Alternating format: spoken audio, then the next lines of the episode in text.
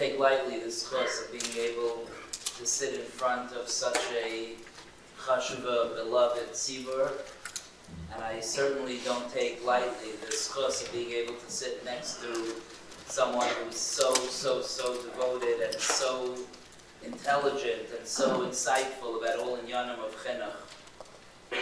And most of all, when it comes to Rabbi Kalish, most of all, we do this thing when we speak, we pat each other on the back. You might think it's like a cute thing, but the truth is we do it in private also. We have a lot of we have a lot of nachas from each other. Um, and I was thinking today that the thing that I'm the most most grateful for is that I, I put in a call to Rabbi Kalish earlier today. Maybe we could discuss the questions for a few minutes. I didn't really expect that we were going to. Rabbi Kalish tried to call me back and he didn't get through, and then I tried to call him back and I didn't get through, and then we had a short, brief conversation. And the thing that shone through, and that I'm very, very grateful for, is the comfort that we both feel sitting next to each other, talking about in Yom Chinuch. And by the way, not because we're going to say the same things. It may be some people complained last year that we, we agreed too much. It took away a little bit maybe of the excitement. But it's, you have to realize, maybe even we didn't agree and you didn't realize, because it's not so exciting to us whether we agree or disagree. That's not the nakuda. What's exciting to us is that we get to, to sit together and to speak with such a special tzibur about such unbelievable topics. Chinuch is not, let me just say what chinuch is not, or Kalish will say what chinuch is. Chinuch is not how do I pressure my children to do what I want them to do? Chinuch is not how my kids don't listen to me. How do I get them to listen? All of those things are important questions that, that maybe could come out from the sugya of chinuch sometimes. But chinuch is an almost untouchable, undefinable moment, and hopefully many moments that we have with our children, with our talmidim, with younger siblings, with neighbors. Chinuch is a very broad topic. And it's, it's that moment where there's something going on that's, that's, that you know it. You know chinuch when you hit it. When, you, when you're walking to shul on a, on, a, on a Shabbos morning and your son slips his hand into your coat pocket and asks you a question that you realize is a little bit vulnerable, and you make yourself a little vulnerable, and you respond, and there's a father-son moment there for a second, you've experienced chinuch. Chinuch is when a child is not well and he makes a, and he's sitting in his bed and he's been home from school for a few days, and Tati comes home from work, and instead of getting involved in all the things he gets involved with, he goes upstairs first thing to see how his daughter or his son is feeling, and that child feels like I am the most important person in my parents' life. That moment was a moment of chinuch. And the emes is that, and this is really the point that I wanted to make before we start, is that very often you're going to find that the question is the answer. What do I mean by that? You're very often going to find that the tznadim of the question, we're going to sit here saying, Yitaka, you have to know. It's taka, it's taka one of those two tznadim. Yitaka have to know, you have to be ma'ayin. Is it like, and, and sometimes we could say, is it like this, is it like that? But the truth is, that the, the discussion, the, the, the talking about it, the thinking about it, that's the chinuch. We're not going to say the question is the answer because we're afraid to say things that maybe somebody will have a, a, a difficulty with.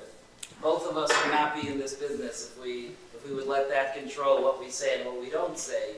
The, the point is that things are so complex and so subtle that sometimes it might sound like you asked a question and the answer was, good question.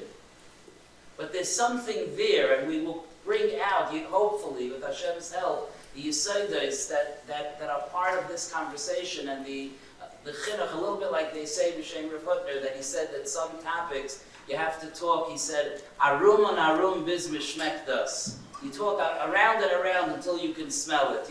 Chinuch is the type of thing that you talk about and talk about and talk about and talk about until you start to sense, I think I know what chinuch is, Hashem should give us the siyata dishmaya to be able to be mechavein to the, to the, to the emes of what the Torah wants from us, and that this kinos, that l'shem shamayim, should be a schus, that we should all be matzliach to achieve that unbelievably subtle thing called chinuch with all of our children and our Koyach to Rabbi Sonnenschein. A thank you to Rabbi Wisnicki, who last year already arranged this and pushed it, that once again, we should have this Maimon on Hanukkah. We're all being Mekayim, this Chag, this Mayim would be Mekayim our mitzvah, Neresh Each of us, our families, lighting our menorah and creating a beautiful light in our own homes that shines out onto the Rosh Hashanah, that shines out onto the street. It's extremely appropriate on this Chag to get together and talk in Yanei Chinuch the house. We were zeichet to come together here. We still are both very, very young. I just won one of my first volleyball tournaments in my life in Durham. And still both feel very, very young. But we came into this city together 23 years ago, a lot younger. And and we've watched with Siyata Dishmaya, we've watched tremendous kindness of Hashem. It's, it's a miracle what happens to go into to go to local establishments, from shuls to the school to, to the food places, and I meet tons of people. That, I meet people regularly that I don't know yet, and I'm not saying to know yet. The growth of this shtat is, is something remarkable, and there's so many traits that are in the city very, very firmly that are incredible things that are very, very firmly in the shtat. And I want to speak about one nekuda as the start to tonight's discussion of chinuch. There's something that's built into our city that I, I love it. And I'm thankful to have raised my six children, raised and raising my children in this city. It's a feature of our city that was brought here 23 years ago, it like started on this. This is built in, and I see it very, very strongly in our city. The importance of every single person. I feel like my children got such respect from adults, they mattered and counted. There's some very foreign cultures that maybe especially youngsters got pushed aside and ignored. And I could say on each of my children, Reb Penny Spirit was a big person from kibitzing with him, from giving them attention. Reb Aaron Beller, Reb David Stein, the people of the community have such a respect to each child, to each person in the city that, that's built into our city. I've seen it with all the kids. We have nachas. A kid, uh, one of the one of the bachrim, come, when they come back from yeshiva, it was interesting. The gabbai, and it was in this shul and all the shuls of the community run this way. Nobody needed to say anything to the gabbai. All the returning bachrim got aliyahs the week that they came back from yeshiva, and there was an honest excitement. There was an excitement to see the bachrim coming back from yeshiva. I remember one of the girls in the community start with, first was getting her license. She was driving through the Blue Ridge streets. From Bedavka, came to the other side, back. It's all one side. And we all, like people had nachas. We called her parents, wow, your daughter's learning to drive. She did a pretty good job. Maybe a little help on the K-turn. Whatever, geschmack. There's a tremendous respect for each and every person. Everybody counts. Everybody's important. And I just think that a gathering on chinuch before everything's discussed, and we were warned to give short introductions, not so long. I'm really like seven minutes over the introduction time, but really just that there's a moment before anything's discussed. And certainly, I've been zeicha for years to hear tremendous things from my sunshine. I want to share things that I've learned. I want to share things that I've learned from people here, things I've experienced. But just that we're gathered together, because the chinuch of our children, every one of our children is precious. Every, we value every single person, and we want to do our best job in being mechanich and bringing all our children to the emes, to Torah, to Avodas Hashem, to a beautiful Yiddishkeit. So just that there's a Maimed on Hanukkah, that we all get together, we're proclaiming something. The Maimed, before any of the specifics, is claiming the importance of every single person in the community. And this is something that we want always, for always, to be the value of the community. Every single person counts. I hope we're becoming a big shtat My tefillah Shalom Zachar is in a, in a, in a bigger city by a Shalom Zachar, so people come in waves. You sing your song, and then the next group comes and eats some Arabis and sings, and the next group. In a small shtat, each person stays, and it ends when the oil leaves, so people stay much longer. I don't know if, you know, I'm not saying that forever people have to stay the longest at Shalom Zachar but I like the picture. A child was born, we're all there, we just, we eat Arabis for hours and sing. A child was born, we all, and I want that, that mitzios of each person is important and counts, that should remain in our city, till we're all zeichen, agree Mashiach. We, this, this value should stay in our city, and from here, it should be a light onto the world.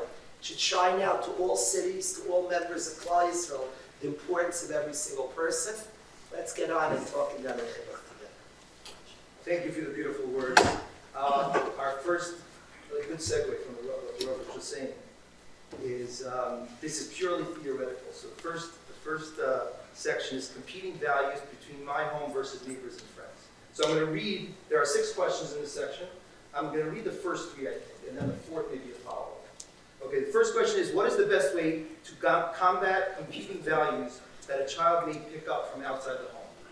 Second one is, should we discourage a child from choosing a friend who is from a background which with different hashkafic standards?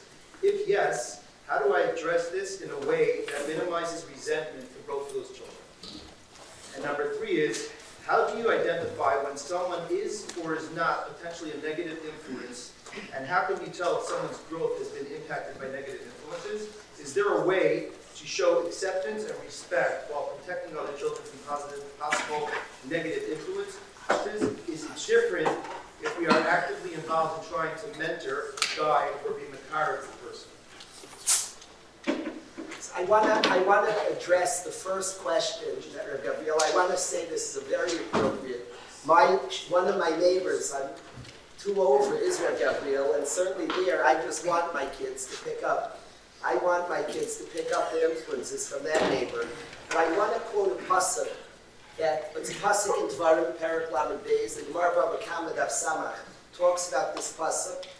And I think this pasuk is something that I want to communicate any serious person, any, thinks about the topic of making their home a fortress and there are dangerous values out there, and any serious person asks, how do I safeguard my house? I don't have one friend, we're all a chaburu, we're a group of friends. And being honest, of course, we have precious ideals and values we want to hand to our children.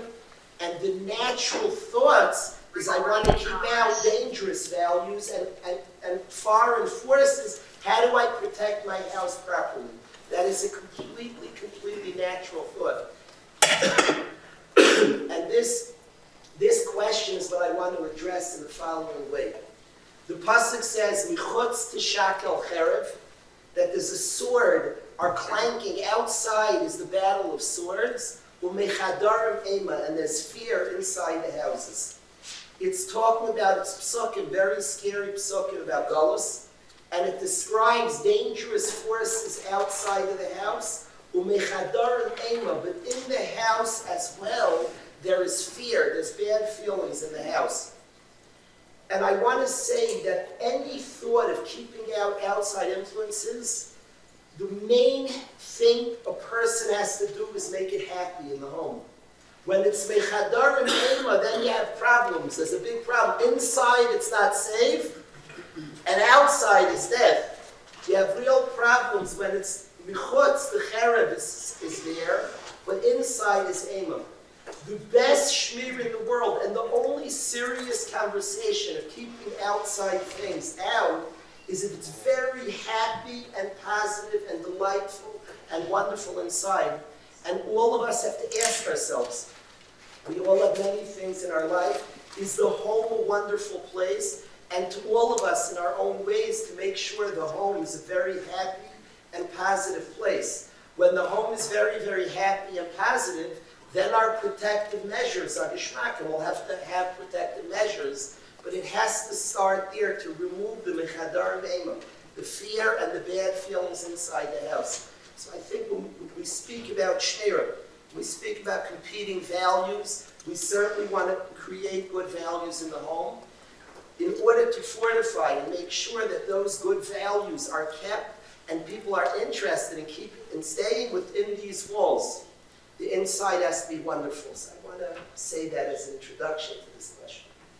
Thank you very much. I could not, uh, I, I, I could not emphasize enough how, how important this, this site is about, about the happiness, the happiness and the comfort and the sense of safety in the house. I just want to say something practical, a, a practical idea based on what Rabbi Kalish said. Um, many years ago, when we first moved to Waterbury, we had a we had a chasana, Yisrael Majeski, got married in, in California, and there was a very very prominent mechanech there. And I sat down with him because I had heard that he raised a beautiful, beautiful family out of town at a time that there weren't so many B'nai Torah. Now Baruch Hashem it's an Irva Aim Yisrael, but at the time there weren't so many, and and he was so matzliach that I went over to him and I said, I just moved out of town. Can you give me some advice? And he took it very seriously. And he said, it was like, buy a chas. And he was like, come here, sit down. I'll tell you what, I'll give you the advice. And he told me three things, but one of them is directly related and it's a little bit of a practical outgrowth of what Rabbi Kalish said. And that was, he said that it's important to create a pride that's called our family. It's not to the exclusion of other families, but it's geschmack to be in our family. And you, it's Hanukkah is coming. Maybe you're going on a trip with your children. Our family goes on great trips. We have a Tati bought special treats for our family. There's a certain pride, not just our family is Makban of Yisrael. Our family's meaning is the first man Kriya Shema. No, no, no, don't start there. Our family has so much fun and so much excitement. Our family is so funny. Our family has the klutziest stories, whatever it is. But our family, he was telling me in Yiddish, unsere Familie, he was telling me, our family, and whatever family it is, but to take a certain pride that this is what we do in our family, and you'll see that as the family matures, the older siblings will give it over to the younger siblings. That pride of whatever it is that's unique and special about our family. Just to note about this, um, before I hand it back to Gabriel and Yashikaya for taking on this, uh, this, this job, I feel like you're the real speaker of the night. And um, it's just important to realize it's true that Sviva is a very, very important thing. It's true. It's true that things could affect our children. It's true. You won't find anyone that says, no, it's not true. Of course it's true. But there are two things that are important to keep in mind. Number one is that life involves meeting people that aren't like you. And if you take your children, it's a little bit like, um, like the world is going through this, uh, the, the, the, flu and all the viruses this winter are very, very stark, they're saying, because everyone was shut down for so long that they don't have the immunities. That's, what, that's what's been going on. If we take our children and we and we let them be, you know, chemically sanitized from anything that's different than they grew up with, you are giving them a handicap that they will be unable in life to daven nusach Ashkenaz a that davens in a shul that davens nusach. Okay, maybe I'm exaggerating a little, but but they, they, it's very likely that our children are going to go to work one day. I think that's a such a likely possibility. It's likely that they'll have to move somewhere. It's likely that they'll have a neighbor that's not Jewish. It's likely that they'll have a chavrusa that comes from a different background than them it's likely that they'll have a janitor that cleans up the yeshiva that's different than the way that they, all those things are very, very likely. And if I'm going to create a matzah where anytime there's any possibility that my children are going to be exposed to anything different, I make sure to stand guard like this. So then it's like I'm carrying them. If I carry my baby the entire his entire life, then he's never going to learn how to walk. Does that mean that we should? Gabriel's telling me to stop. Does that mean? I'm stopping. Does that mean that we should, does that mean that I should, I should say to, um, to my children, go out on the street and, and get uh, immunized? Of course not. Of course it's a balance. But it's important to realize that our children being acquainted with the fact that people are different and there are different types of people. Under our guidance and with us teaching them how to do that, is teaching them the reality of life. Sure. So the, ne- If I could do question two for a minute. okay, sure. Very briefly, I don't want to, Reb Gabriel has a job to keep us moving. I wanted to say something, a question two. The question two, and very much in line with Rabbi Sonnenschein just told us. For many, many years, parents would come to the Mesivta, and I would hear the question about influences. And something bothered me a lot when they would ask the question, these are good people, wonderful people, and asking an honest question. I'm worried about influences, and they're coming from a place. Adam vivaisa, a person's impacted by his environment, and, and something bothered me about the question. And I've asked it many times, and I decided to think. I said, I said to myself then, your own kids, you're afraid. As they're growing up, you're careful who their friends are. It's something my wife and I speak about. So when you're getting frustrated, I was forced. There are times your gut tells you something, and you struggle to put words to it. So I did a lot of thinking. What is bothering you? They're saying something. I'm worried about influences. So I did a lot of thinking, and I want to say my conclusion. I'm using the words from somebody I hold from the great mechanichim of the generation today. And he, the words are his words, Baruch Shekivanti, the idea I was mechavim to. When I was asked the question repeatedly and I felt something was wrong, I wanted the following words. When you're younger, friendships form you. When you're older, you form friendships. Allow me to explain that for a minute. When our kids are young, the friends they hang out with are part of forming them. And as such, we're very careful who they hang out with. As we get older, we have to actively learn to engage the world. I'm thankful my son's in yeshiva. There are many rooms in yeshiva. And each door presents another adventure. They're all different rooms of all different types. And I'm thankful that my son has an awareness that my children have a proactive ability to enter different rooms, every room, and learn and develop a way to interact with the world. It's not all defense, of course, there's Shmira, of course, but at some point we have to treat our children, they're no longer five, six, and seven. He's 16 and 17. The rest of his life, does he know how to actively engage the world? How to form friendships? With whom to form friendships? In what way he's going to interact with the world of people?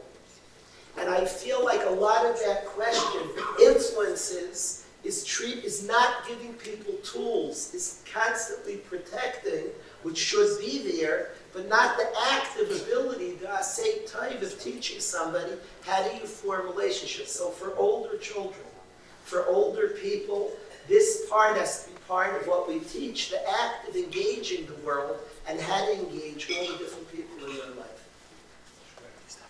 So,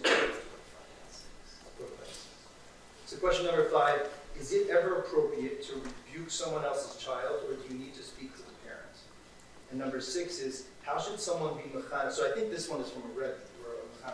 How should someone, it's the opposite way. How should someone be mechanech a child in a certain aspect of Yiddishkeit when one of the parents outwardly struggle with that aspect? And he gives examples. The father doesn't daven with the minion or go to learn, he's always on the phone, or the mother isn't so tsunua, or always on the phone and constantly speaks Lashon Hara.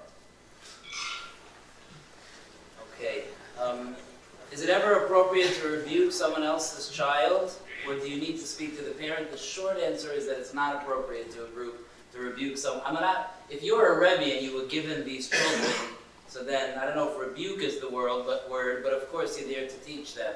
I'm understanding the question that that my son comes in in the middle of Kriyas HaTorah and says that uh, that your son hit him over the head. So I go out to teach your son not to hit my son. That, that's the, which comes up all the time. So that in general, unless the exception being if I have to, if, of course, the safety of my child is, is first and foremost. We're not talking about, everybody understands that someone has to make sure that their children are safe. But beyond that, I, I think that all of us who are working hard to be mechanech our children, would feel very uncomfortable with someone else walking over to be mechanech them. They don't know the challenges, they don't know what they're working on, they don't know what's difficult at home, they don't know the chinuch that I just gave them, they don't know if it was a hard time at home this morning, or if they already got some musr today, and it's not, I, I do not think that it's appropriate to, to, to, to, to rebuke, I'm using the word, Gabriel, of the question, to rebuke someone else's child, that's not. If I am close to, if, if, if like, like over here in Waterbury, in this shul, and in our shul, where we feel like a mishpacha, and I, my friends' children, I feel like mishpacha to them, we can schmooze about things, of course, that's wonderful. But, but to, to give musr, that I'm going to go over and tell uh, Rabbi Shon, and not his children never talk in children, just say as a mashal. Rabbi Shon's son, I'm going to walk over and say, you know, during Kriyas HaTorah, you shouldn't talk. No, no, no, no, that's Rabbi Shon's business. I can go over to him, maybe, and that's what it says. The other side is, or do you need to speak to the parent? I'm not sure I'm asking to the other side either. Because what made it my thing to be konveya, what you should be mechanech your children? Again, if we're chaverim and I care about you and we have that relationship, then I could do it. If it's about my child's safety, then of course I have to go to the other parent. But if it's not about my child's safety, we have to trust each other. We're all trying to do a good job to be mechanech our children, and all of us have things going on that our friends don't know about. So we have to be aware of that. I do, I do want to mention that, that there's an area here that comes up all the time that's very, very important, a related area, which is, which is when, when, when my friends' children are in my house, I can't assume anything about what the parents' standards are in terms of exposure to technology and things like that. It's very, very important. If I decided for my children it's okay to watch certain videos, that's not, that's not an excuse for me to paskin that my friends' children also can watch those videos. And it's very, very important that whatever I'm going to do with, with, when my children have friends over, I have to be in touch with the parents, call the parents, and say, in our home, we watch Uncle Moishi. And we want to know. Some parent, I've heard from parents in this community that they don't want their children watching not even Uncle Moishi. So it's not a, you, you, that could sound very extreme to you, or it could sound, or maybe you're the one that I'm referring to. But, but, but I have to respect my chaverim. Can I throw in a question that's negated exactly what you're saying? If we allow our child to watch some videos, is it preferable to watch children's non-Jewish videos like PBS Kids, which they understand is not Torah-based? Or should they watch the Jewish videos where Yiddishkeit may be portrayed in ways that are not within my hashkafas? Or just in silly ways that might slight Yiddishkeit, and then it's harder to explain to your kids what is Jewish from or correct and what's not. I just thought it was interesting to throw that in there. I don't know if you want to answer that Thank you, I question. appreciate it. Uh, This is one of those questions that, that like, I, I feel like good question, you know, that, that's, the, that studim are both good studim.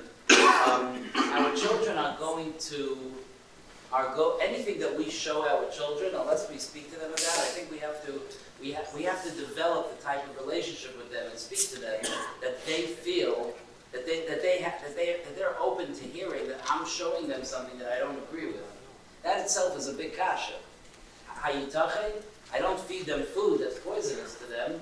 So I'm, I'm showing them something and I'm saying, by the way, you understand, that's terrible for you. What did I just do? So it's something that we have to, we have to be done. And again, it doesn't mean that we should never do it. I'm not saying anything, and I don't plan to tonight say anything about videos. It's too, it's too detailed. Maybe Rabbi Kalish will have something, a cloud to say, but it's too detailed, I feel like, to, to, to say.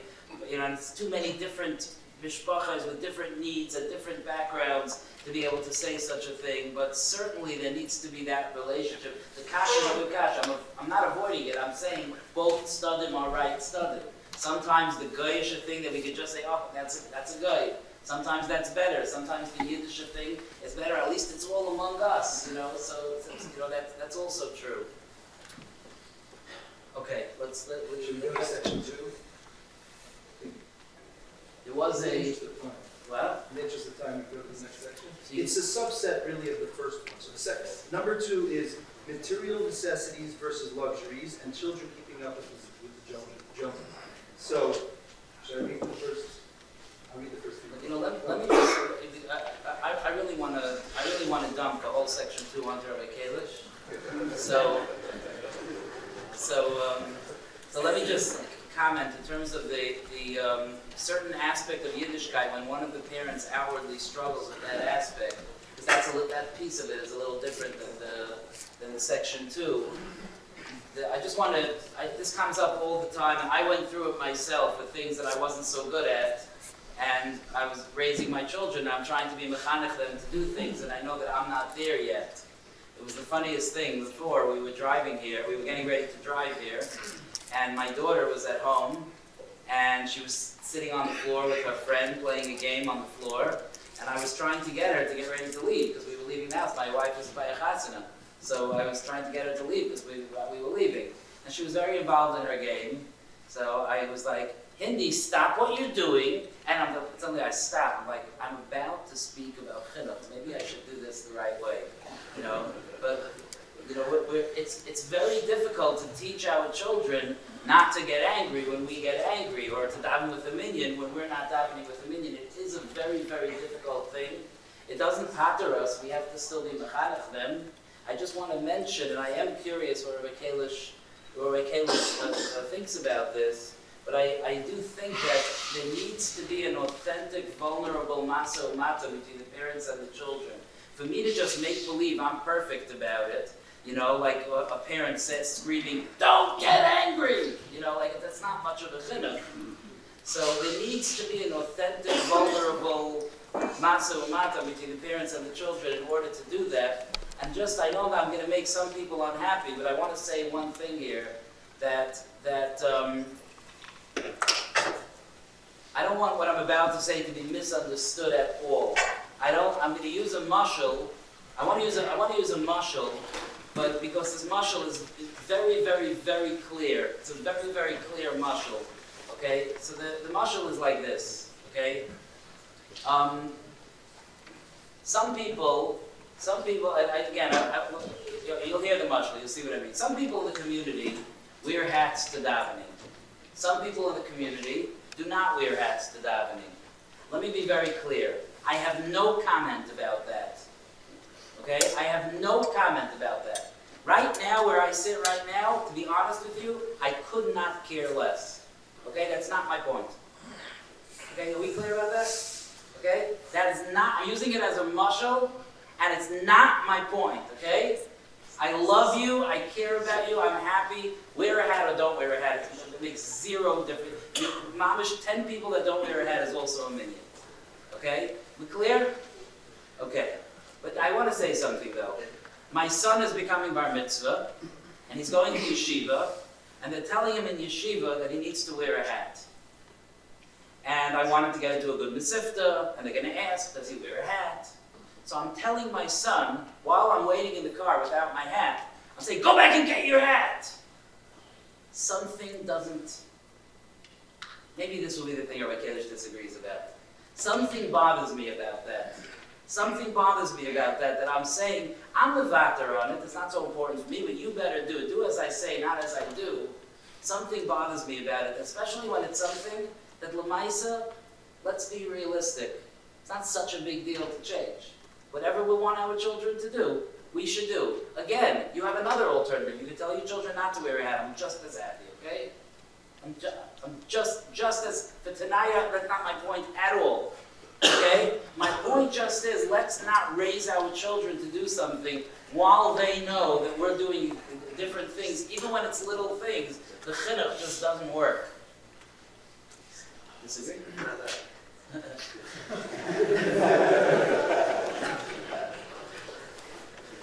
I want to I want to share something that I have seen from my Sonnenschein for years, and my my rebbe that I chose.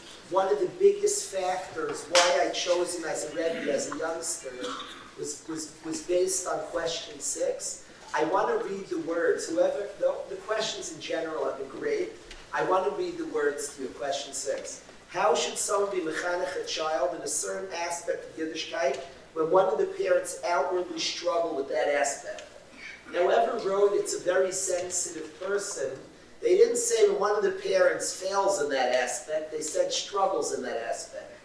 Now, they could have written it more tough, and they could have said, how can you mechanech your child if you or your wife fail in that aspect of mechanech? But they wrote if you struggle in that aspect, and I think it was excellently written. All the time, I see things in my kids that are better than me at many, many things. I see in my kids.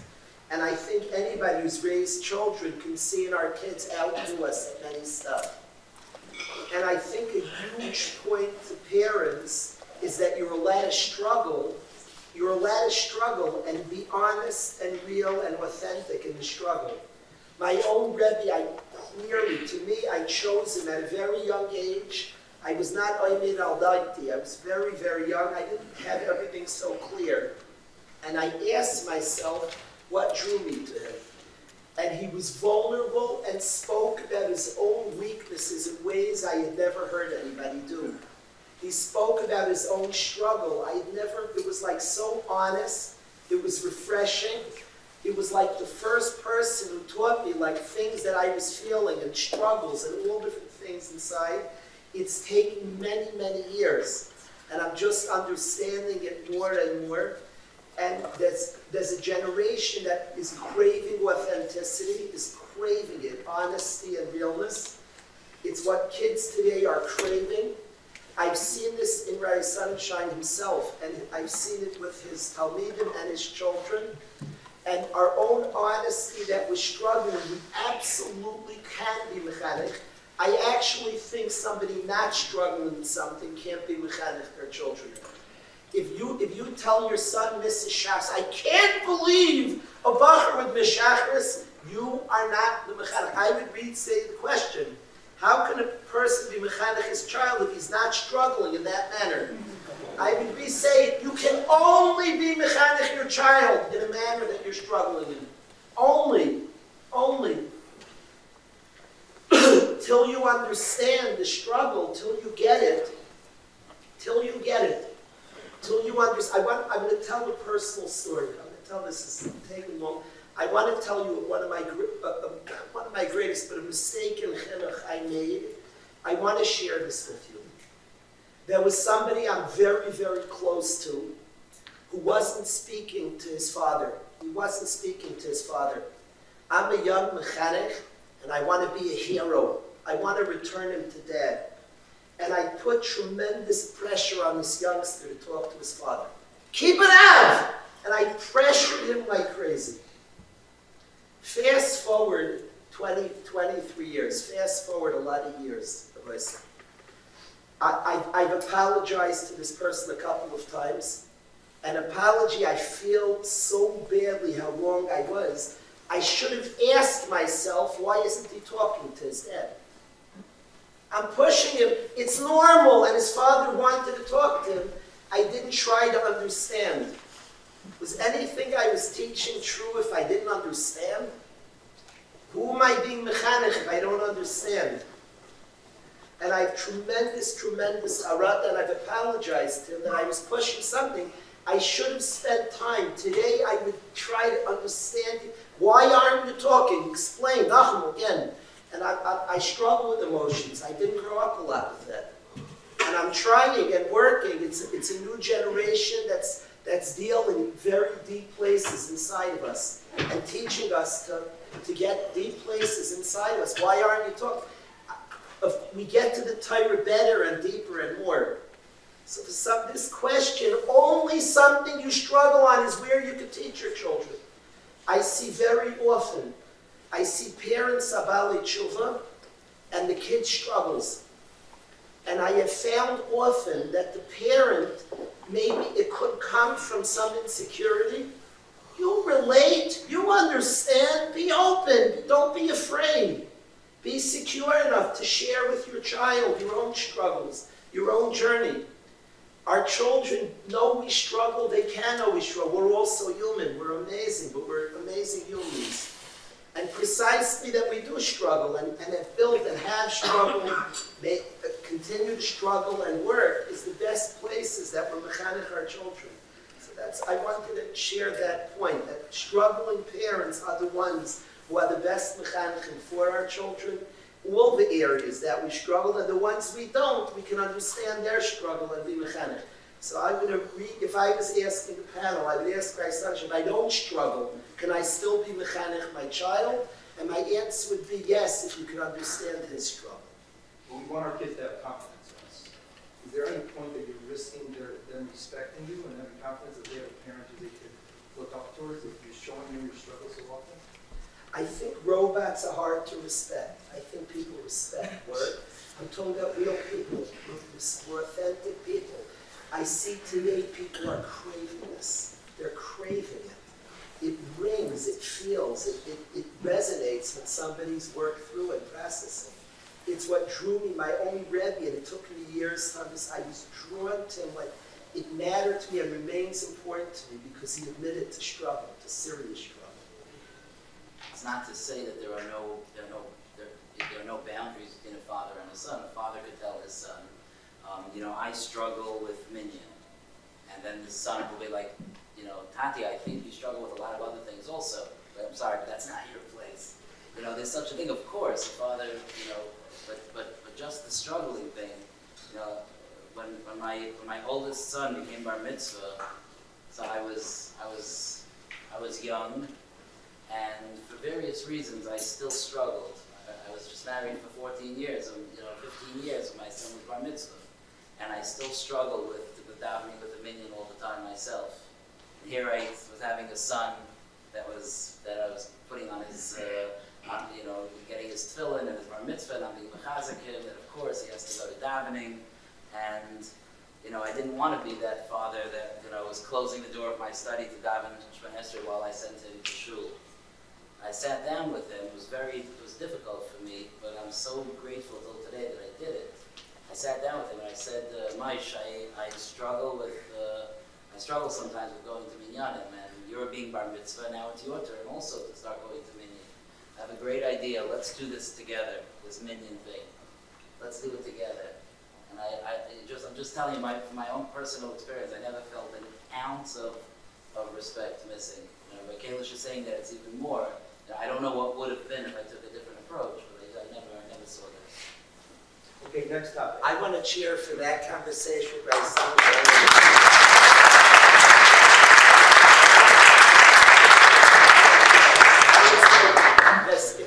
the- There's a sports player, hard in my mind, my work mind, there's a sports player who scored a touchdown against the team I rooted for as a youngster. His name was Flipper, doesn't matter his last name. And after he scored a touchdown to beat my, the team I liked as a youngster in the playoffs, he ran into the end zone, and normally you stop and celebrate your team. He didn't break stride and just ran straight into the locker room. All the other players are celebrating, and where is Flipper? He's gone. They say he just like ran home. He didn't break stride. He runs right end zone into. So we call it like after a guy says something like I son, we call it like flippering. She dropped the mic and like run out. just flipper, like you, Josh. You feel me? No, you just want like I think like night, Rabbi night. uh, That conversation I came to hear I Sonnenschein tonight. That conversation with Maish Samson. Anybody who knows Maish, he married one of my best friend's daughters, the Ben Tyra, tremendous, beautiful Ben Tyra. A conversation like that produces a Tyra. So for that story alone, the night was validated. Fourth attempt at section two. Material necessities versus luxuries and children keeping up with the Joneses. So I think the questions first are general and then they get into details. We'll just read uh, four questions. What should our approach be regarding materialism? The world keeps pushing the extremes. And how do I respond when my child asks me why this yeshiva dinner, Torah Masorah convention, and Aguda conventions all seem so fancy?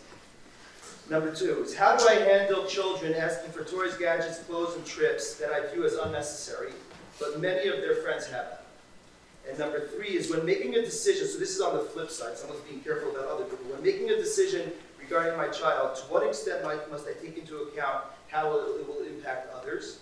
And number four is money aside, if money's not an issue at all, where do I draw the line between making my kid happy, showing them my, love, versus giving them anything they want and thereby continuously raising the bar and doing them a disservice?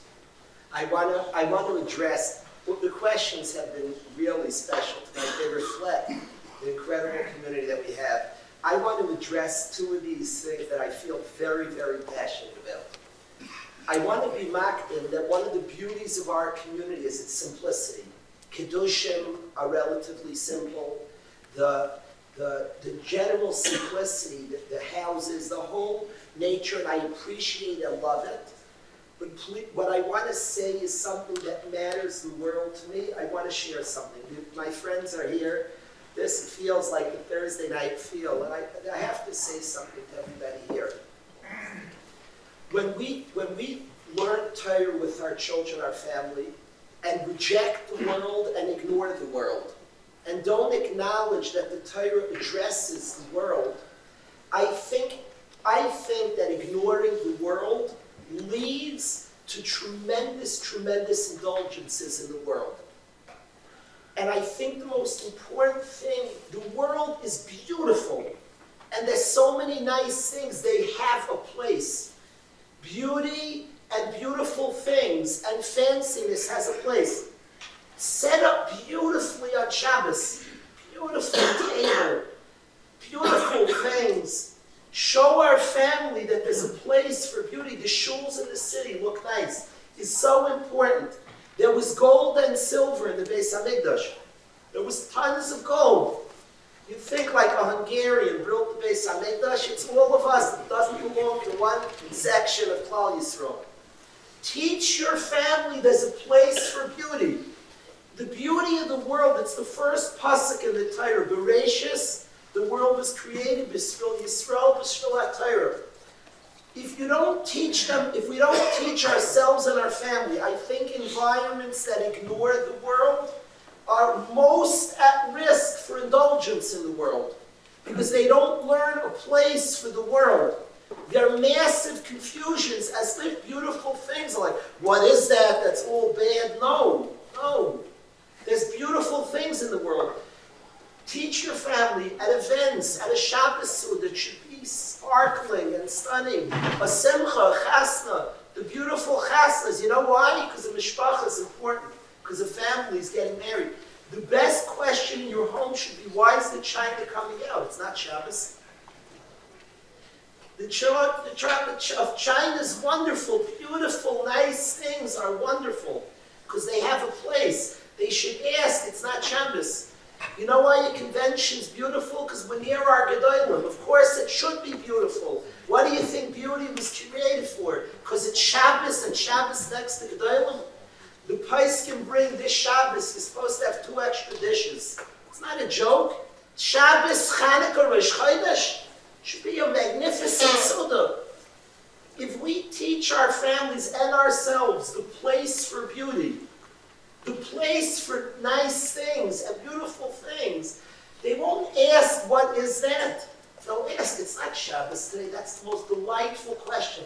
It's Hanukkah, we ate in the dining room. My wife put us in the dining room, we put up nicer stuff. This thrown there says, not Shabbos.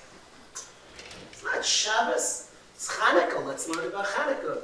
There's a place for beauty. There's a place for wonderful things. Teach our mishpachas each thing. This world's not a place of bad stuff. If I don't get it, they're indulging. It's a beautiful world. Admit to your children, Hashem made a beautiful world. You're supposed to have beautiful fields that you should play on by recess. It's supposed to be that way. The, the values we have are things have a place.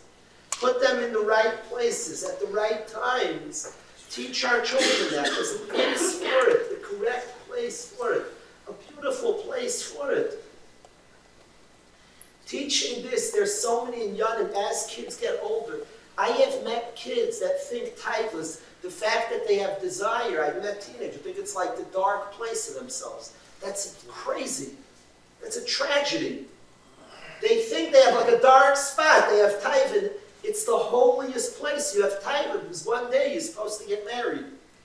It's wonderful things in their place. If I can't, the reason some things are wrong is because that's so out of place. It's not Shabbos. The reason he shouldn't look, and that's not the place for Taiva, it's, it's out of place. Teach the proper place. It's a beautiful world Hashem made. And when our families see wonderful things, the only question is not Shabbos. They know its place. They know where it belongs and when it belongs. That's in terms of question one. In terms of question nine, get sets me off also. Question nine was, when making a decision regarding my child, to what extent must I take into account that will impact others? A father once said to me, there was a sechsach, his son, a little fight, his son and another son. So a father said, I'm not biased to my son. So I told him before Shlema, you're a sick man. Be biased to your children. I'm a principal. I've had many an angry mother get upset at me about something. I appreciate when they're angry representing their son. I don't want them being under, well, I understand as a school, you don't understand me, just understand your son. Be biased to our children. Be an advocate and be biased to your children. It's very dangerous when we're not biased to your children. It's dangerous. I'm not talking about being a bad person, kind, gentle, nice, nice to principals, please. But I'm just saying be biased to your child. It's healthy. We're born as, a, we're created by Hashem as an advocate to, to, to, his, to, our children. We're supposed to be that way. Please be biased to your children in every which way. It, a nice person, you're nice, always stay nice in your bias, but be biased to your children. I think that question is important. I recently had a situation. Somebody very close to me's child was kicked out of the school. And the person started like explaining the school to me. I, was, I, I, I gave it to them hard there at Sabbath. So they took it back and then they advocated for their child and became closer to their child. The, the most the greatest care they had in their life, they expressed. They got, they got biased as they should be. Stop being so fair. That doesn't mean to be mean, but it means you were designed to be your child's parents. Just a few practical nakudas regarding two. All these questions about how much to give our children toys, gadget, clothes, trips that I view as unnecessary.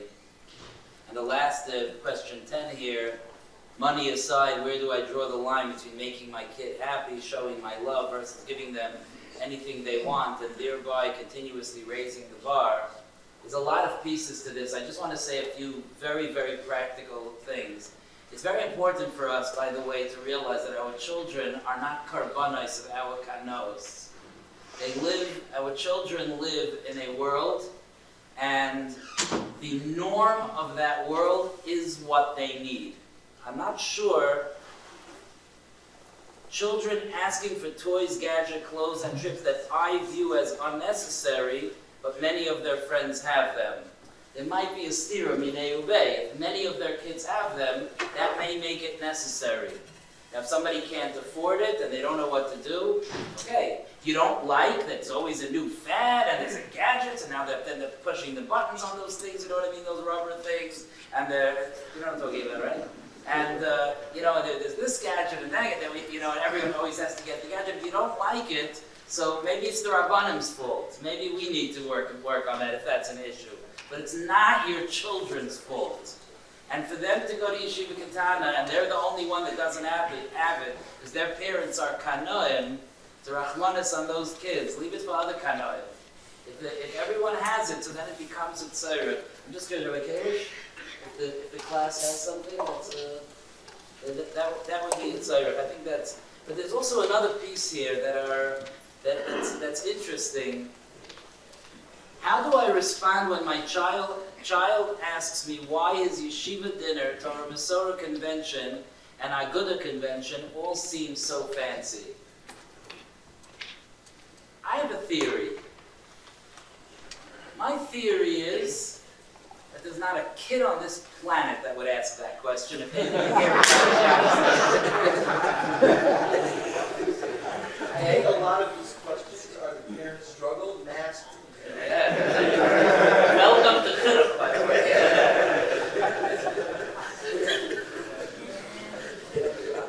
So, so really, so really, our kids are not asking about the fancy, the fancy Aguda convention or, or yeshiva dinner. We're asking about that. That's first of all, it's important to realize that if our kids are asking, so that means that that's the conversations that they're that they're hearing. but it's an opportunity for me to, for me to bring up, I think, a very, very important nikuda. Rabbi Kalish and I are, are both of us, both of us, I, I haven't been Rabbi Kalish's Shabbos student in many, many years, but I'm 100% certain that this aspect of our Shabbos students are the same. And that is that when, this, when a debate starts, in my house very often I'm guilty of starting the debate, but when a debate starts by the Shabbos table, I value the fact that there's a debate by the Shabbos table. In other words, should I go to conventions be fancy? You know something? I'll be honest with you. Is a Mayetzes Gedolei HaTorah? I'm not on it, and I am thrilled not to be asked that question. It's not Negea. But you know what I am happy about?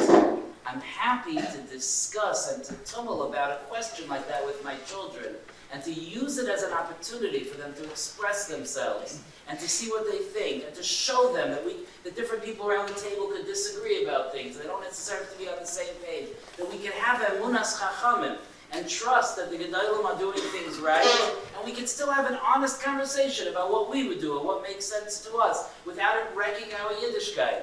That we could have a debate, and at the end of the suit, like, so what's the answer? That's a good question. Who cares? What's more important to me is that all of you sat around the table and debated about it. We had by our by our Shabbos table. Um, this this debate actually happened the first Shabbos that Moshe brought his Kala home. She was a little uh, overwhelmed from it. We started a big de- de- debate. I, I do think it was my fault that debate. There was a thing I don't know if you remember. There was a big thing during Shemitah that they were saying that you could buy for a few dollars, you could buy a little piece of Eretz Yisrael and be Makayim Shemitah. Remember that? We, oh my goodness, my family, married, unmarried, children, adults, it was like, it was like Beis Hillel and Beis Shammai, it was loud, people were screaming, everyone loves each other. But it was like, and it was so interesting to see my Philly child with his shita, he held it's a great idea my Chaim Berlin child with his shita, terrible idea. You know, it was interesting, and they went at it. And at the end, I have no idea. And we have another seven years to discuss it. But, but, but I love that there was a conversation. So if your child indeed asks about why his yeshiva dinner is so fancy, the Rosh Yeshiva are worrying about it. But Tatalo, what do you talk to think about that? I'm curious, what's your opinion about it? Oh, you think it's too fancy? That's so interesting. And what about maybe I'll cover that Torah, it could be fancy? Oh, what, oh, it's so nice to have this conversation with you. I hear that that's what you think. Rabbi Kalish would take it a step further, and I've learned this from him. Rabbi Kalish would, if it would come up, if his Yisrael Meir would say something like this by the Shabbos table, the entire community would know it. right? By Shalosh Shudas or Kalish would say, and that's Yisrael Meir's Shita. Because, and, I, and I, I've imitated that. I love that. I love that. And at home, and more important for the home, that Yisrael Meir goes, walks around, you know, like his, his, his he, has, he has a Shita, you know?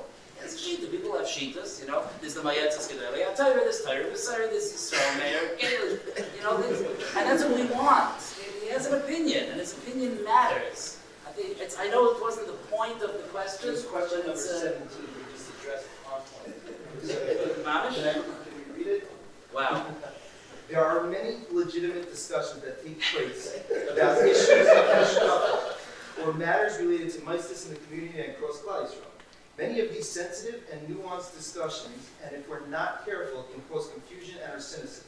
How do we shield our children from such discussions? Is it ever appropriate to make children aware of these issues in these areas that we think need to be fixed? So I think you know the answer. Yeah. So let's put it on the record that we did question seven. Okay, so uh, section number three, going on. Uh, encouraging full potential versus the risk of overpressure. So these are really one question, but they're, they're asked in different details, which brings out the question well, I think. So we'll read all of them. How do we know when we should push our children when they are not ready to be pushed or need a break from the pressure? Is there a danger that if push them they'll become complacent and not grow to where they should? Number two, so when it comes to lahalacha outside of the school, should we be putting demands on our children beyond the letter of the law? My daughter wants to wear pants in the house, but I don't want her to. Do I continue to push the issue? Next one is, if a bugger drinks every so often in yeshiva to help himself, to help get himself involved and less inhibited. As a parent, I am concerned when my son, son drinks, how should I react?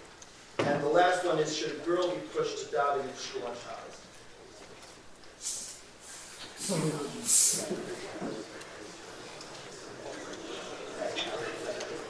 I wanted to, I wanted to address, I wanted to talk to you for a few minutes. About question fourteen, I think it's a very good discussion. And this is something I, I want to just talk about this question. The question fourteen, if a bacher drinks every so often in yeshiva to help get himself involved and less inhibited, as a parent, I'm concerned my son drinks, how should I react?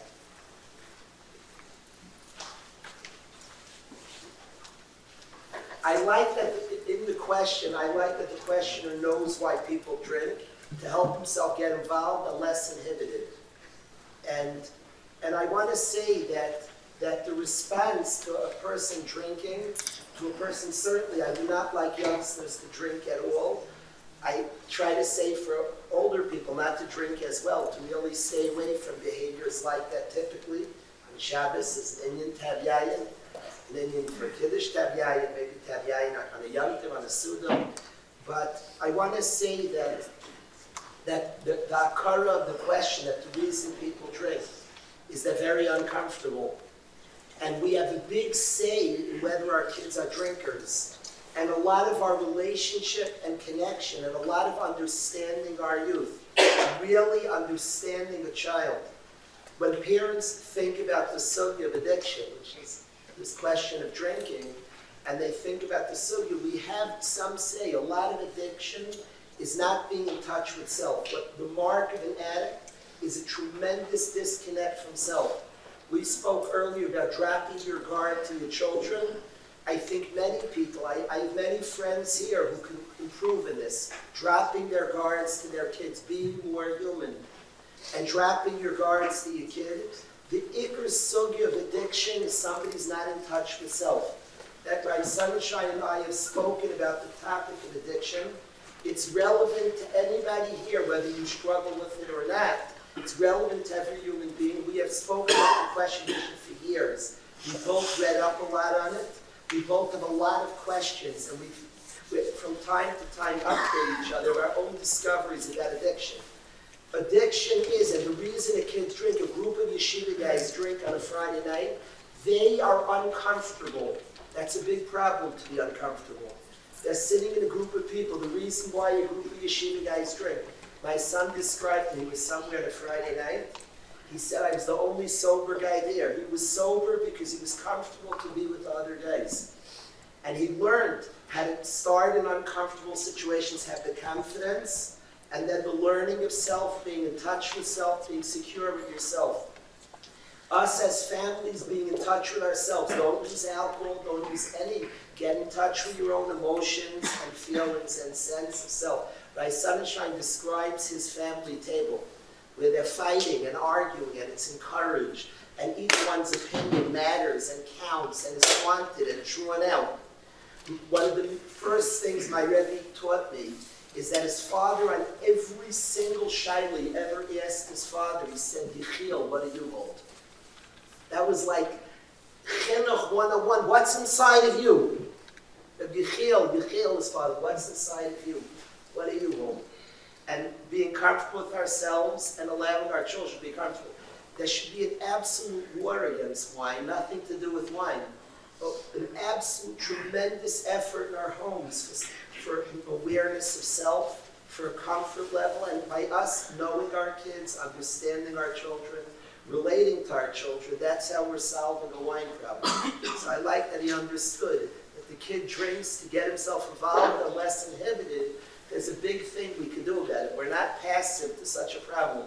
If our kid's drinking, what should I do? There are things we can do. We should first of all get more in touch with ourselves and let him. The, the, there's a Goyish thinker who famously said the opposite of addiction is connection. The opposite of addiction is connection.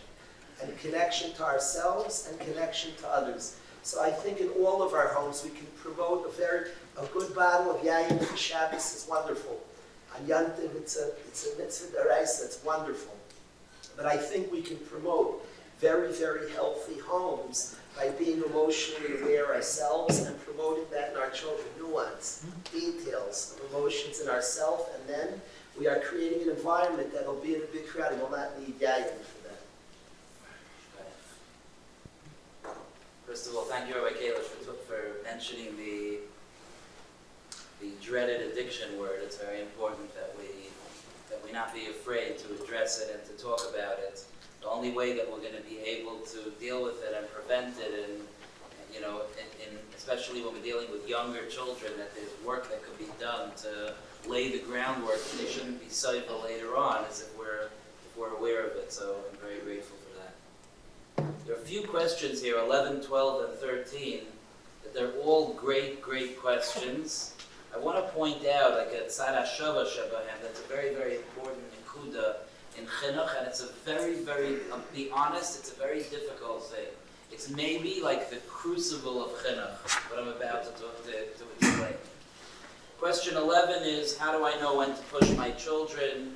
Should I be afraid that if I don't push enough, they'll become complacent and not grow enough? Incredible question. Question 12, Chanoich lenar al pidarkoi, so tznias lahalacha outside of school, should we putting, be putting demands on our children? Excellent question. Question 13, my daughter wants to wear pants in the house, but I don't want her to. Do I continue to push the issue? Also, very, very good question. There's a nakuda that binds all of these questions together, and this is where it's at, this, this question. And that is, why am I being mechanech my child in this area? Is it possible that I'm pressuring my daughter to dress a certain way because it makes me uncomfortable when she doesn't dress that way? Is it possible that I'm pushing my children to be a certain way because it's important to me, for me, to have children that are a certain way? And if, and by the way, if that's the case, that would make you normal. That's a normal nisayan to have. Because we identify very, very deeply with our children. And not only do we identify deeply with our children, but our friends. You want to know if they're judging you based on your children? They are. They're shallow, but they are. But, but that doesn't, but that, and that's why I said it's the crucible of chinuch. This is what we have to work through inside that when I'm mechanech my child, there is one cheshbon and one cheshbon only, and that is what is the best step forward for this child. If there's one thing that I would have a ha'ara on about these magnificent questions, it's my daughter wants to wear pants in the house, but I don't want her to. Mikalish is not as cynical as me, but if you don't mind for a minute, too bad if you don't want her to. That's not the question of whether or not you want her to or you don't want her to, because Hashem decided that she should be your daughter. And now that she's yours, you have to make a decision what is the best step forward for her Yiddishkeit. And maybe you have to think about the rest of the mishpacha. Maybe you have to think about other boys, other girls. It- it- There's a lot of cheshbainas. But what's motivating me here is not, I want to have a home that looks this way. I, and it's a deep thing. I want my children, I always dreamed that my children should be a certain way. Many years ago, we, we had a schus when Rabbi Kalish was still in the beis medrash. We, we, the yeshiva finished the whole Masech Ksubis, and we made a siyam at the yeshiva dinner, we made a siyam on the whole Masech Ksubis. And there was a bacher in the yeshiva from Eretz Yisrael, and his mother came from Eretz Yisrael because her son was making a siyam. This son was struggling, and that's what he was doing in the United States. But more importantly, for what I'm trying to say now, the mother was struggling. And over the year, when I would talk to her on the phone, she would tell me, this is not how I expected my son to turn out. This is not what I was davening for. And what we worked on together, and it's, it's not always easy, it's important that we don't just, you know, knock in an unfeeling way a, a mother that feels that way. You know, she was raised a certain way. Her father, Grad, is one of the Gedolei Olam. You know, like it was a, a, a very, you know, it was very hard for her. But what we worked on is thinking of not thinking about what her expectations were, what her family expects, what she thinks, what she needs. All those things are not the question. The question is, where does Hashem want this child today? That's the only question. So, and I think that's negaya to all of these things. Should I pressure my child or should I be complacent? One thing we can agree on without any speakers whatsoever that I cannot pressure my child because his friends are going to Yeshua Shabbos afternoon to learn, and he's staying home and reading Harry Potter, and therefore it bothers me that my friend isn't doing what his friends are doing, that my son isn't doing what his friends are doing. If that's the reason I'm pressuring, don't be angry at yourself, it's an avodah, but you have work to do. We have work to do. We have to work on uprooting that my agenda on the Heilige Neshamas Hashem gave me shouldn't be any other agenda other than what this, what this child needs. And yes, there are times that we should be pushing our children. There's something about the word pressure that I don't, I'm a little bit allergic to. I think it's, uh, I think it's in my game in today's world that we, we overpressure sometimes. So I'm a little bit, you know, I, I'm a little bit nervous to use the word to use the word pressure. I would rather use the word encourage, be mechanech, work with, impress upon. I don't know, figure it out. Look at the uh, look at the dictionary. But but the word pressure is a little bit of a of a, of a strong word to say because it sounds it sounds unfeeling and without taking into account where the child is. It's just the way the word sounds. But yes, sometimes there's a time to, to make a demand. That does happen sometimes. And I have to know my child very, very well to be able to make that to be able to make that call. Is this something that I should let go or not? But again, main thing is the starting point is why am I making my call? What's pushing me? What's pressuring me? My child is making, I know this is Rabbi Kalish's favorite, one of his favorite topics. My child is making noise in shul. Okay? Okay, so I don't want my children to talk in shul. And I, I have to think about how I'm going to be mechanech my child not to talk in shul. But if the entire reason why I'm doing it is because I'm embarrassed, because I see the guy sitting next to me disapproving me, disapprovingly looking at my child while he has a gun pointed at all of his children who are sitting like ducks in a row in a single file, then I'm sorry. then, um, then, then that's not the place to start. Uh, my child is Levitic and hanging from the chandeliers. That's my child. Thank you, Hashem, for giving me this child. That's my child. Now I have to figure out how to raise him to have a yira from a mikdash. Okay, well, how, how am I going to go about doing that? Okay, I know it's late, so we have two options. Could we, should we do section four, which is talking about positivity, our favorite topic? But, um, or section six, because we didn't get the younger children questions too much.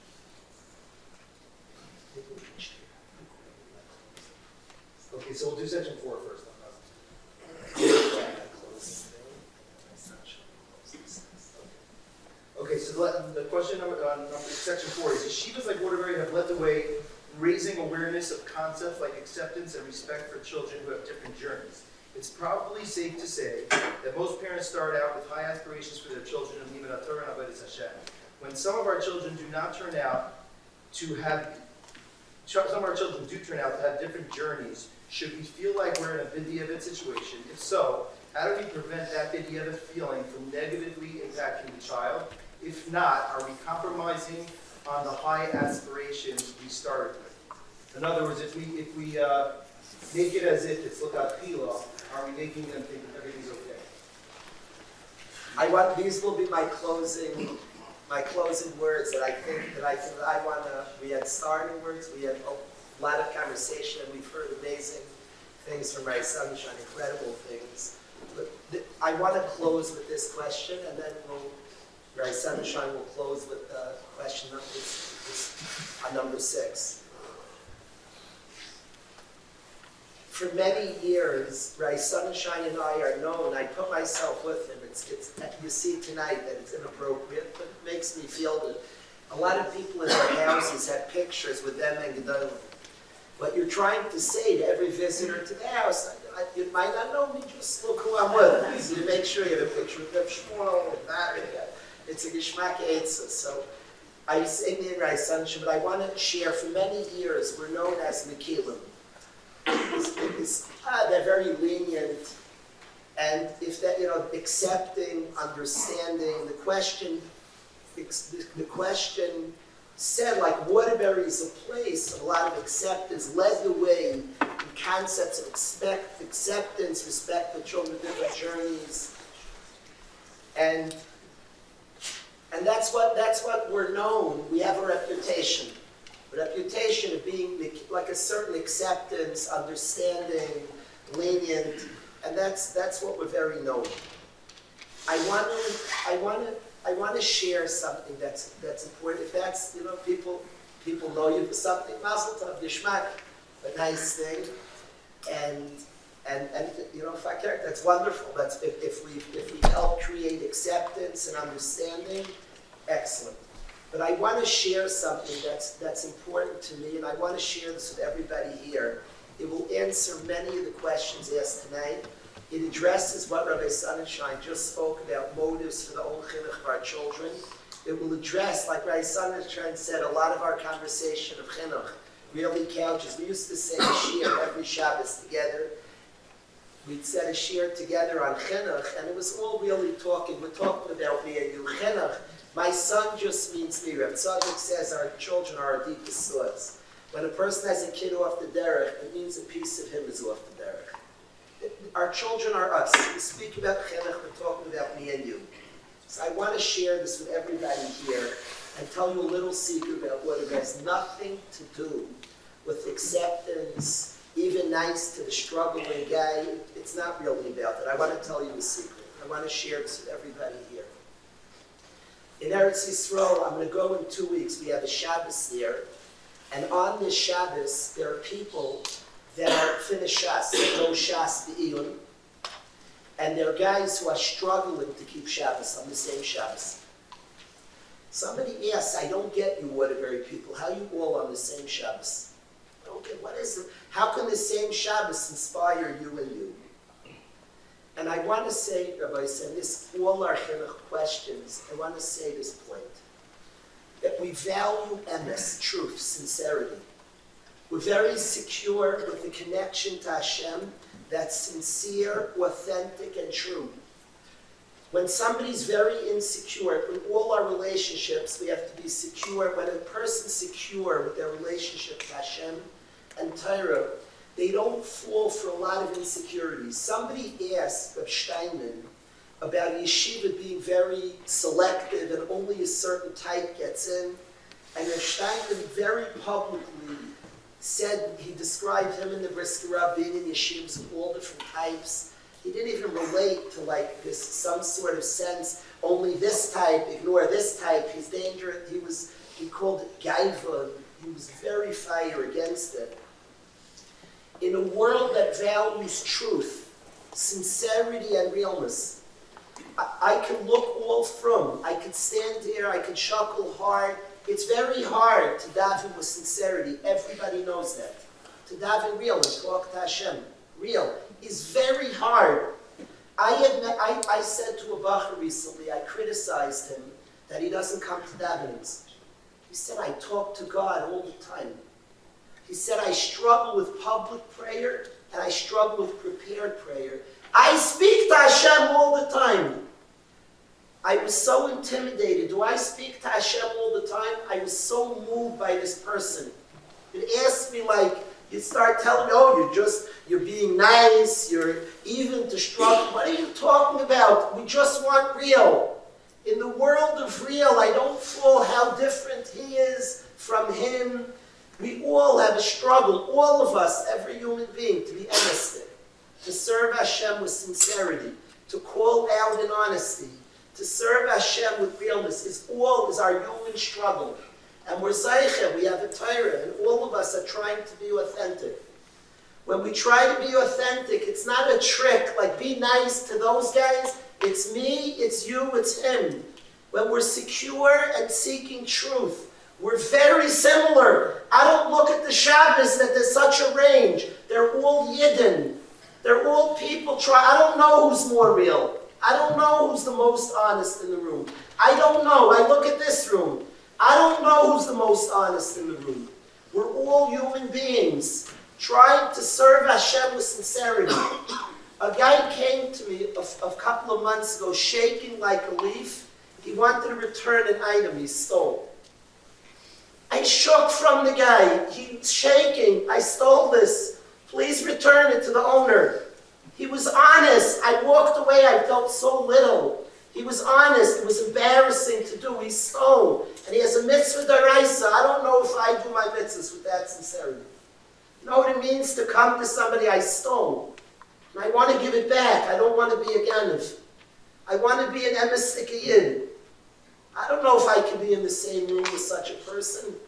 That's honest. That's real. That's authentic.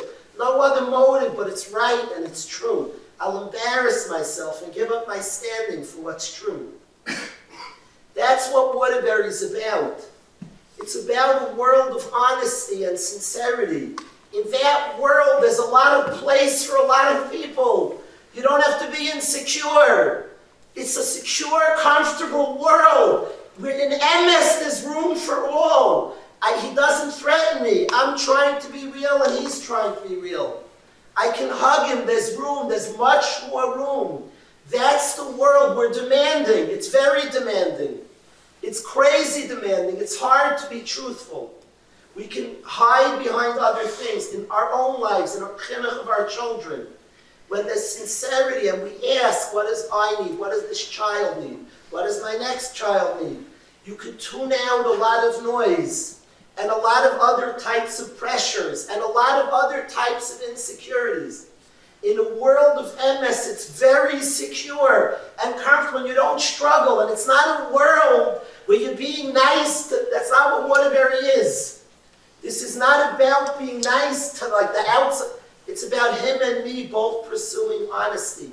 And I'm secure enough. My relationship to Torah, my relationship to Hashem, my relationship to Yiddishkeit is secure, very comfortable in that place. So what comes out is acceptance. It comes out. It's not what the revolution is, my friends. Look at the room we have. It's a, it's a from a place. It's so extreme frumkeit. It's it's lifnimishur sadim frumkeit. I don't know if you met my Sonnenschein's mishpacha. And I hear people say it doesn't bother me. It's not defensive he's accepting, maybe he's a maybe. Look at his children, B'nai Torah. I daven once in a while, his son-in-law, he davens for the other beautiful mishpacha. What, I don't, he's a maker on, where is it? You will like this a beautiful B'nai Torah, the highest B'nai Torah. I don't mind, it's not a defense. That's not what, where you miss the sugya. It's not about tolerance, acceptance. Those are good things. Spread it. If that spread it, it's not what it's about. It's not what it is. You missed the boat. It's about sincerity. It's about authenticity. In a world of authenticity, how can you have a Shabbos hymn in here? You're dining, you know who's more emistic. Right? Sonnenschein started, you know his Nisayan. It's about honesty. In that place, it makes room for everybody.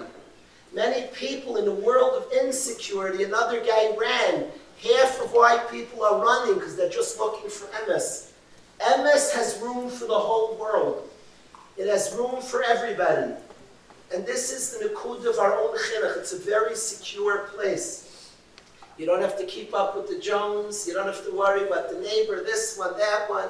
In the world of authenticity, understanding each other and ourselves, we're human. And we have insecurities. You and I, a lot of insecurities if we could start plugging in, this is a city and a yeshiva, that's a Tayyardic place that's plugging into something that produces security. And I slowly smile, figure myself out, and plug into something authentic, you become a very healthy, secure person. I relate, all of us relate to insecurities. When your kids are a certain way, this this and that, does the neighbor have the same one? Does him? Does that one? Everybody's a different person. Let's understand, let's be mechanech from a beautiful place, a secure place. All of us should be zeichet for ourselves and our children to plug into a world of emes. In that world of emes, there's room for all our children because the ultimate, the one who's chaysama is emes, created that child and me and you. In that world, there's plenty of room. In that world, we're mechanech from a very authentic place. That's the revolution of this makkah, this holy place. Now look at the success, look at this room. Beautiful, beautiful, beautiful people. Sincerity, sincerity. We all have struggles, we're human, that's what it means to be human. The inclusivity is not like a, it's, there's not like a, like a certain like job called kiruv, like those guys, those guys, this guy is us, we're just human. Beautiful yidden. In that world of emes, there's a lot of room. All of us should be to raise sincere sons and daughters, beautiful, happy, healthy homes that are loyal servants. Tasha. I strongly debated not not addressing Rabbi Kalish's over-the-top remarks about me because I was afraid that if I addressed them, that um, that really my kavana is I want to remind you about them. I'm afraid that I enjoyed it so much the first time that while I'm being meicha, everyone will keep in mind together Rabbi Kalish said nice things about me. But I really think it's important to say this macha because it brings out, I think, the side of chinuch that I think I want to end with, that we can learn from Rabbi Kalish, because you'll see in a moment, and you'll know that what I'm saying is true, that this alone, the way that he treats the person that's sitting next to him on a stage, is itself a grand act of chinuch. When I say act, I don't mean an act, I mean it's an action of chinuch. Pastor Shalom was no act. Um, there's a story they say, I don't remember all the details of the story, but they say that Rabbi Akiva Eger and a bunch of other Gedolim were sitting around the table and they had a kasha. And all the Gedolim, the Gedolei Ador, they were handling this kasha, they could not come up with the derets. And they were, they were stumped. It was Tzarchi and Gadol. A Bacher came into the room, one of the Bachrim that was taking care of these Gedolim, and Rabbi Akiva Eger said, Look, Zagat. Here's the kasha, Zagat Teretz, say it Teretz. So the Bacher said "A Teretz. Everyone's stunned. The Gedolei Island couldn't answer this Bacher. So somebody said, if Rabbi Akiva would tell a stone to say a teretz, it would say a teretz. But there's an oimik to that. And it's a very big yisod. The oimik is that when you feel like someone is being soimech yodayim, that someone truly believes that you're up to the task, it gives you koiches that you didn't know you had, and, and it gives you koiches to reach levels in your own life that you cannot even have dreamed of because you weren't dreaming there. And this is a fact. Eh, whatever Rabbi Kalish said, you should just know the mitzias. And there may even be people in this room that could be made, that I'm, that I'm not making this up. And that is that all of us that came to Waterbury, that became Rabbeim here, that taught, and eventually, as time went on, and, and, and we, we grew up and we took on different responsibilities, he was the driving force behind telling us Zagat Teretz. I consider myself a mechanech because Rabbi Kalish calls me a mechanech. I was very successful for a while. I used to come to the Mesivta. I still miss those days. I used to come to the Mesivta to uh, take walks with guys. And I realized I was incredibly successful sometimes that I was trying to figure out what was happening. Just didn't make sense. Like, I'm not a magician. And I realized that Rabbi Kalish was telling the guys before I came, you have no idea who's coming. It's going to solve all your problems. By the time I walked in, it was like I, I, I could have been Harry Potter himself. You know, I waved a wand. I, I, you know, but this isn't that itself such an unbelievable, isn't that itself such an unbelievable yisoid of how you could see something in someone and, and energize it and call him out on it and to say you can do this. And I think that I think that it's it's maybe the, the way that we could end off. I know we didn't get to the details. I don't think it's time to get to the details of, of, of section six. That's why I didn't. Uh, that's why I jumped in before you read them. But uh, no secrets, Rabbi say. We get to them next time. I was thinking that we, the last two answers were such a punch, we could, we have to leave that. So, so th- this is the this is the nakuda that, that, that I want to I, I want to end with by reminding myself and reminding everyone here when it comes to our children, our talmidim, our friends. We can have such an impact on our friends that we, we're friends, And I feel like I owe my life to Rabbi Kalish because he told me, you're a mechanech. He told me things like, I learned from you, and it affected me. And it brought things out in me that I don't think would have come out. I would not, I am 100% sure that I would not be sitting here today if not for those, those comments and conversations and chizuk. And I think that it's something that we should take home to our, to our children. Not that it's our job to decide what our children will be or what type, you know, that's not, that's not necessarily our job. We have to, they have, they have a journey, they have to find themselves what their makkah in the world is. But it is our job to tell our children that they have a special place that they occupy in the world, that Klal Yisrael can't exist without them.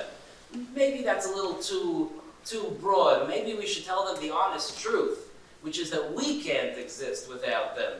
That we need them, and we want them, and we value them, and that they're an asset to the family. Any child that walks around feeling like I am an asset to my family is in another world in chinuch than a child that doesn't have that feeling. Let's go home and let's teach our children how much we value them and respect them, and what an asset they are to us, how much we need them. And Amir Hashem, we should be zoche to watch them grow tremendously. Yasher koach.